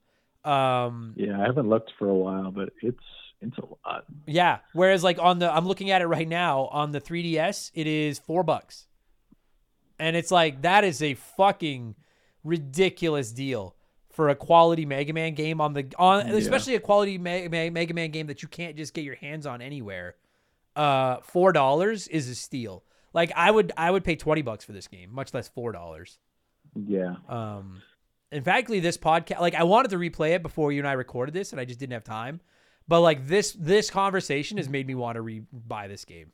Like I want to play this now. I fucking ah, I'm looking at a picture of Terra right now. I can't believe you think he looks stupid. He's got the giant Oh, hair. yeah. He's so cool. he looks so stupid. No, he doesn't. You're Yeah. you're stupid. No. So so uh, uh, uh, loose pricing for this game just um, just the cartridge uh, on uh, price charting is going for two hundred bucks, Jesus Christ. and for complete I assume complete in box is almost fifteen hundred dollars right now. No way. Yeah, 15 like I'm not judging anybody out there. I just how the fuck I I I love this game. But Patrick, I can't tell you how rich I would have to be before I could be like, you know what? I'm gonna spend fifteen hundred Oh on Yeah. a Game Boy game in the box that I can get on my 3DS for four dollars. I'm So, like, Jesus. this was a this was a game that definitely suffered from like COVID retro gaming collecting prices because uh, in the summer of this year it was valued around two hundred and sixty three dollars, Oh, okay. and it's like if you look since two thousand nine, it's just gone up like crazy amounts. Uh, it dropped recently, but uh, in two thousand nine it was it was selling for about thirty five bucks. So okay. All right. Well, that makes okay. That makes me feel better then. That's Yeah. still a lot of fucking money though. yeah. I So depending on when you sold your collection off, it may not have been uh, that much of a hit at Like- the time. like- that you were like- everyone listening to this, I guarantee you, everyone that grew up gaming back in like the 90s and 80s and stuff, uh, wishes they could go back in time and just keep their games in boxes. Like it's Yeah, just because like I don't know what yeah. you did, but like I used to get a new game for Christmas, rip the box open, throw the box in the trash, all the posters and everything. I just wanted to play the Uh, video I kept I kept posters and manuals, especially for Game Boy games. I loved manuals, yeah, so I like I didn't have the box because I felt like Game Boy boxes didn't have much to them because they gave you the um, that that clear shell protector with it. Um, so I found like that was good enough, and uh, but then I would keep the manuals in uh, in like a camera case that I had for my Game Boy. Yeah, it's, it's funny. Yeah, we used to keep our manuals in this like little box, but I would take them with me everywhere, and they were all like ruined and ripped apart and duct taped back together and shit like that. But I, we kept the manual. But yeah, like fuck, we threw out so many boxes. I've just found it here. A Game Boy Advance version of Mega Man Anniversary Collection was also in development and was originally due to release concurrently with the PS2, GameCube, and Xbox incarnations. The game originally announced as Mega Man Mania. That's a horrible fucking name uh, was to feature the five original Game Boy Mega Man games, but it had its release date pushed back several times, with the delay rumored to be caused by Capcom lapping, lacking the game's original source codes. And then they were Oh, it was okay. canceled. So that's a shame if those games have been just for lost forever. But Yeah. like you said, at least it's like, well, at least you lost the shitty ones. Cause like Mega Man Five is fucking. This game is so playable today. I Yeah. I love this fucking game. Yeah. I think we covered everything, man. We covered the P chips, we covered Tango, we covered the Robot Masters being from outer space, we covered the Mega Arm, we covered the kick ass soundtrack, the Game Boy Color or the Super Game Boy screen, the fact that it looks good. I think I think that's just about it. Um The It- fact that you get this this level of Mega Man on a Game Boy is just fantastic. yeah, it really is. And, And- and it's just it's amazing. Like you think about what a game like um, Mario Land is, and then you go you fast forward to a game like this. That's you know kind of doing the same thing, a side-scrolling like platforming action game. Yep. And just the difference in quality of what how they really um, harness the power of the Game Boy, which is something that like is so amazing for that system because you, I, I really I can't think of like another handheld system that where games started looking, you know, they were like of a certain quality and just got better. Whereas like everything else, I think is like they they understand the system and, and companies built games to the system.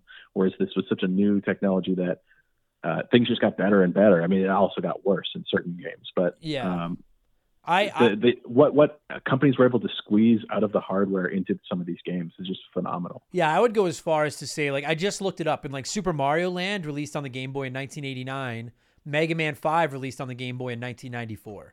So that's a Yeah. five year gap. And you look at the Yeah. difference, and I'm not shitting on Super Mario Land. We've covered that game. I like No, that, that game. game's great. Yeah, But you Yeah. look at Super Mario Land and you look at fucking Mega Man 5, and it's like, holy shit.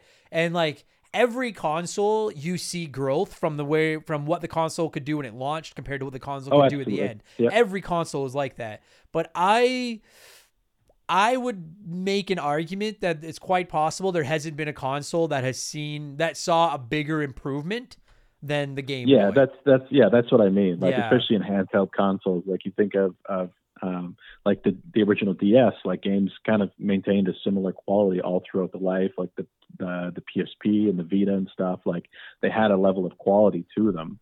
Um, you definitely see it in like home consoles, but I think the Game Boy had the greatest jump in in uh, in that kind of thing for, Yeah. for a handheld console. Yeah, once developers really got their their feet underneath them and figured out like what this little thing could do. Um, Yeah. and I and I have to imagine that part of the reason Game Boy games got so much better as the Game Boy went on is that when the Game Boy launched, I you have to think at least a lot some game developers were like, uh, we'll see if this thing is worth putting any time into or not. yeah. And that then as it started be selling yeah. fucking tens and tens of millions of units, they were like, oh fuck. Okay. Yeah. Because you got to remember too, if you- and I don't mean you guys know, like I always say that this show is not a history lesson, but one thing I do know is that on the NES, Nintendo used to limit developers to a certain amount of games per year that they could make, which is why some mm-hmm. developers would launch second, third studios just to churn out more games to make more money. Um, and now that they have the Game Boy, if you're a game developer, you're like, oh, okay, well, we can make five NES games, but we can also throw a couple on the Game Boy as well. And on one Right. hand, that turns into a lot of shovelware, but on the other hand, Yeah. you see a I game think- like this or or uh, Oracle of Ages, Oracle of Seasons, or whatever, like one of the great late Game Boy games, and they're like, "Well, we're gonna put some time into this because there's fucking 80 million of these things out there that we can sell these Yeah. things to." You know? Yeah. They they dedicate a studio to developing games just for the system. Yeah. I, I think exactly what you said. Like in the beginning, pe- companies going, well, well, let's see how this goes, and then when it, it becomes such a popular thing, they go, okay, well, now we got to rush to get on this train and and put out as much shovelware as they could on on certain certain games and franchises. And Yeah. Unfortunately, some like big titles suffered from that, but uh, thankfully, like they figured it out through four Mega Mans that they could make a great fifth one. Yeah. Man, I it's so funny, man. I'm just looking at like a picture of the Game Boy right now. I'm like, I have not held an original Oh, I love it. gray brick Game Boy in so long. Fuck, I love that system. it's it's so fantastic. It really is. I fucking Yeah. and we had so much garbage, but we had just like a few games that were so good. And like, mm-hmm. God, I fucking love mm-hmm. that console. Ah, I wish I knew where my Mega Man Five was. That hurts. Basically, like I just threw away two hundred dollars. I'm like, I don't need this. Fuck me. Right? Yeah. And a Yeah. great fucking video game. But either way, um, I think about that with uh, with uh, Mario RPG. I had two copies of it as a kid, oh, and they are both gone. And I Ah. just recently heard I was listening to another podcast where they talked about yeah, like one of the that game being very valuable now too. And it's like, Yeah. oh, and it's fucking another great video game too. I fucking love that game. yeah, Um. All right. Well, I think we have squeezed about everything we're gonna get out of fucking Yeah. Mega Man Five on the Game Boy. I I really am tempted. To, so we're gonna score it, but um. So there's been some debate around these parts about whether or not we should get away from the stupid uh, game scores, where I just pick a number and randomly assign it. But it seems like by and large, people do prefer that we just stick with the stupid system. So that's what we're gonna do. Having said that, though, before we put a score on this, I cannot overemphasize. If you have a 3DS laying around and you like Mega Man, spend the four dollars. Like this is you're basically getting a new NES Mega Man game that you can play. Like it's really, really fucking good. Um, I'm gonna do that. I'm gonna download it tonight, I think, and play it because I love this fucking game. What the fuck are we gonna score this thing? You know what, uh, Patrick? There's nine robot weapons in this one instead of eight. So let's score it out of nine. That'll work. Uh, what would you score Mega Man Five out of nine? I think. I mean, it's it's twofold. It's like the game is very difficult, which is very frustrating to me. And as a person who likes to be good at things, it makes me very upset that I'm not good at this. However, as a as a fan of the Game Boy and, and enjoying that there are great games on the Game Boy, and this being one of them, uh, I'd say it's like eight out of nine. Yeah, I'd, I'd probably get in there too, and that like seven and a half, eight out of nine. Like the, if somebody said like, "Hey Adam, I've never played a Mega Man game before. Where should I start?" I would not recommend Mega Man Five on the Game Boy. Uh, for the record, though, if you are thinking that, you're like, "I've never played a Mega Man game. Where should I start?" Either Mega Man X on the Super Nintendo or Mega Man Two on the NES. That's where you should start. Um, I, I'm I'm scoring it eight out of nine. Uh, eight is the all of the planets, and the one that lost a point is Terra because You how stupid motherfucker. You motherfucker. I'll egg your fucking house. You son of a bitch. Uh, yeah, I wouldn't say start here with this game, but like, it's it's. I skipped some. If, you, Game if you're Boy getting into Game Boy games. games, yeah, if you're getting into Game Boy games or Game Boy collecting, like this is absolutely a game that uh, you should try to play on that hardware. yeah, don't skip it. I would like. I don't know if I I don't know if I've got enough Game Boy knowledge to to rank like my top 10 Game Boy. I could rank my top 10 Game Boy games, but I'm sure I'm missing some big ones.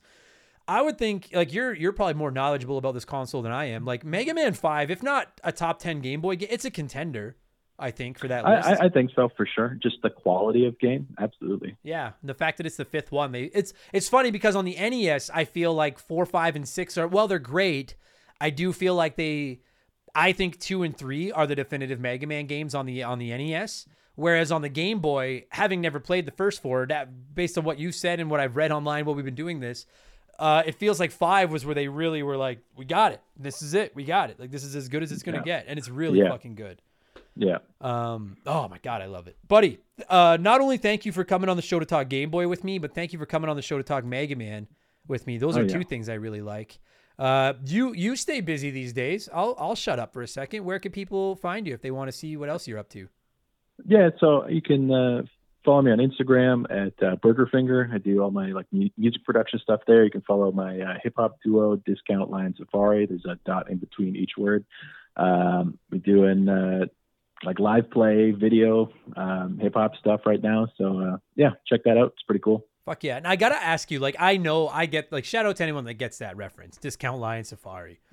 What? Why? Why'd you guys pick that? Like, what? I, I just think I thought it was funny. It was just uh, it was uh, going through like stuff to sample. Uh, it, it was just a really great sample to to pull from the show, and uh, and I just we were looking for names, and, and I threw it out there, and uh, and Fox didn't uh, fight me on it, so I was like, well, I guess that's the group name. Like, uh, you know, Outstanding. just one of those stupid things, right? Yeah, I can't hear those three words without just hearing like the whole family like disco Lion Yeah. Safari. Yeah, so a lot a lot of our early songs had like a drop, like I sampled that and dropped it into those songs, Ah, sick. and uh, I loved it. Ah, so good.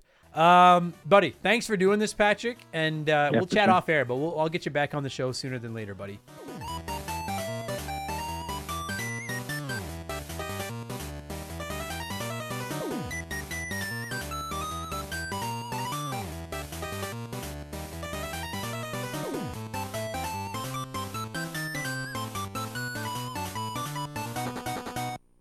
And that's going to do it for this week's episode. Patrick, thank you so much for giving me a call and talking Mega Man V. And to every single one of you nerds right now listening to my voice, any, all of you that are letting my letting my vocal cords penetrate your skull. I, I hate that. I'm never saying it like that again. Either way, if you're listening, thank you so much. Whether this was your first episode or your 174th episode of Remember the Game. I appreciate the support so, so fucking much, you guys. And hey, if you like it and you want more, more Adam, more podcasting, check out our Patreon, patreon.com slash remember the game. Two bucks a month. It's all it's going to cost you to get two additional podcasts a week, plus instant access to over 150 additional podcasts. And then we've got even more on there at other tiers, let's plays, live streams, blah, blah, blah, blah, blah. You'll see it all over there. Patreon.com slash remember the game. It's a great way to support the podcast. And uh, you know what? I don't bring this up every week, but hey, have you enjoyed this? Toss me a good review, would you? We've been getting a lot of good reviews lately, and I don't know where the fuck all these new downloads and all these new listeners are coming from, but I'm to chalk them up to the good reviews from all of you. You guys are doing all the work. So if you like the show and you're not listening on Spotify or listening somewhere where you can leave a good review, five stars it. Takes like three seconds. Just say, hey, show doesn't suck. That's all I need. That means more to me than you could ever imagine. So thank you so much for that. Thanks for the support. You guys are all the best. I'll be back tomorrow with Expansion Pass, where we'll be talking about uh, what we would do if we were in charge of Xbox. I'll be back on Friday with Game Patch, and I'll be back next week with Remember the Game number 175, where we will revisit The Legend of Zelda. Ocarina of Time, and I've got a lot to say about that fucking game. Thanks a lot, everybody. I will talk to you all again soon. Cheers. Goodbye. Remember the Game is brought to you by our Patreons. I could not produce all of the crap I churn out every week without all of your support. So I would like to take a moment to thank everyone that has supported us at the junior executive vice president level or higher over at patreon.com slash remember the game. So a huge thank you to Dave, Makeshift Mallow Money, Joe Buck, Sharonic, Andre, Stupid Monkey, Michael Mathis, Joshua Shenfield, Jeffrey Mathis, Keegs and his stupid arrow handle, James Clark, Dave McGee, DNA Gaming, Ashley Cronenbitter, Slick Rick, Doug Dorn, Charlie Madero, Scott V, Andrew Wright, Gary C, Luca Reskigno, Kate Roberts, They Call Me Badger, Jordan, Fraser Burns, Lil Bunny Fufu 89, Angry Ticks, Dave Thompson, No One Cares, Tin Smasher, Wyman Brooks, Scott Brooks, Leon K, Stitch, Aaron Lawson, Matt McLean, Brian Ransom, Miles from BringBackRetro.com, Nathan Tremblay, A Town, Andre SJA Flash, Tom Kite, Geek Life Radio, Morgan, Zane Donovan, Adam J, Ryan Kinchin, Mike Maloney, Christopher Russell, Very Cool Dude, Tim Rial, The Giraffe, G9PSX,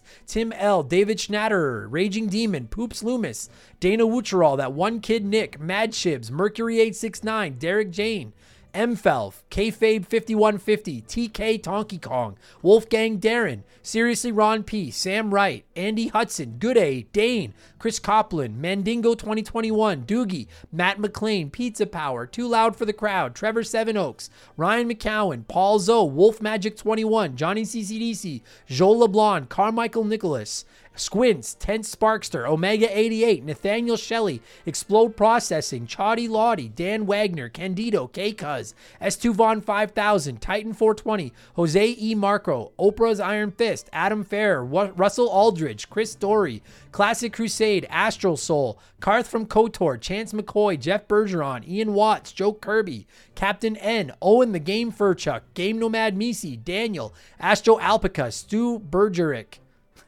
that one fucks me up every week. Eden Awaits 1981, Tunable Power, Tom Danks, John Woodruff, Inhuman Sumo, Sumo Chalupa Cabra, Just a Fish, Bagalizino, Bagal, Bagalazino, Noop Q, Hunky Bake, Hunky, oh my god.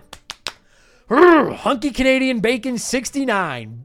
That's the one I would fuck up. Beth, Strife 89, Liam, Denzalo, Spicy Mortician, Eric Chavenius, Holmes, Ryan Gibbons, Zach Shepard, Chris Dickin, Jay Hampton, Dylan Flora, Jackson M, Daja 1K1T, Clayton Robertson, Jason Sika, Frosty Feet 492, Scott A. Baker, Britt O'Neill, all the good names were taken. Hulk Hogan's brother, Chris Larkin, Austin Cook, Kyle Shreve, Matthew Salmon, Elijah Burns, Ocelot of Woe, Stephen Parnell, Adam Masher, Aaron Price, Meat on the Bone, Dakabai VT, Tomicus, Sean Dillinger, Justin Zabraki, Frozen Interior, Ray San Juan Tongo, Brandon, oh my God, Brandon Basham, Zach Coignet, DBXJ, Ryan Shimmick, Jameer Williams, Jared Pierce, Pierce. Dude, this is the worst fucking shoutouts read I have ever done. I apologize to all of you. This is fucking awful.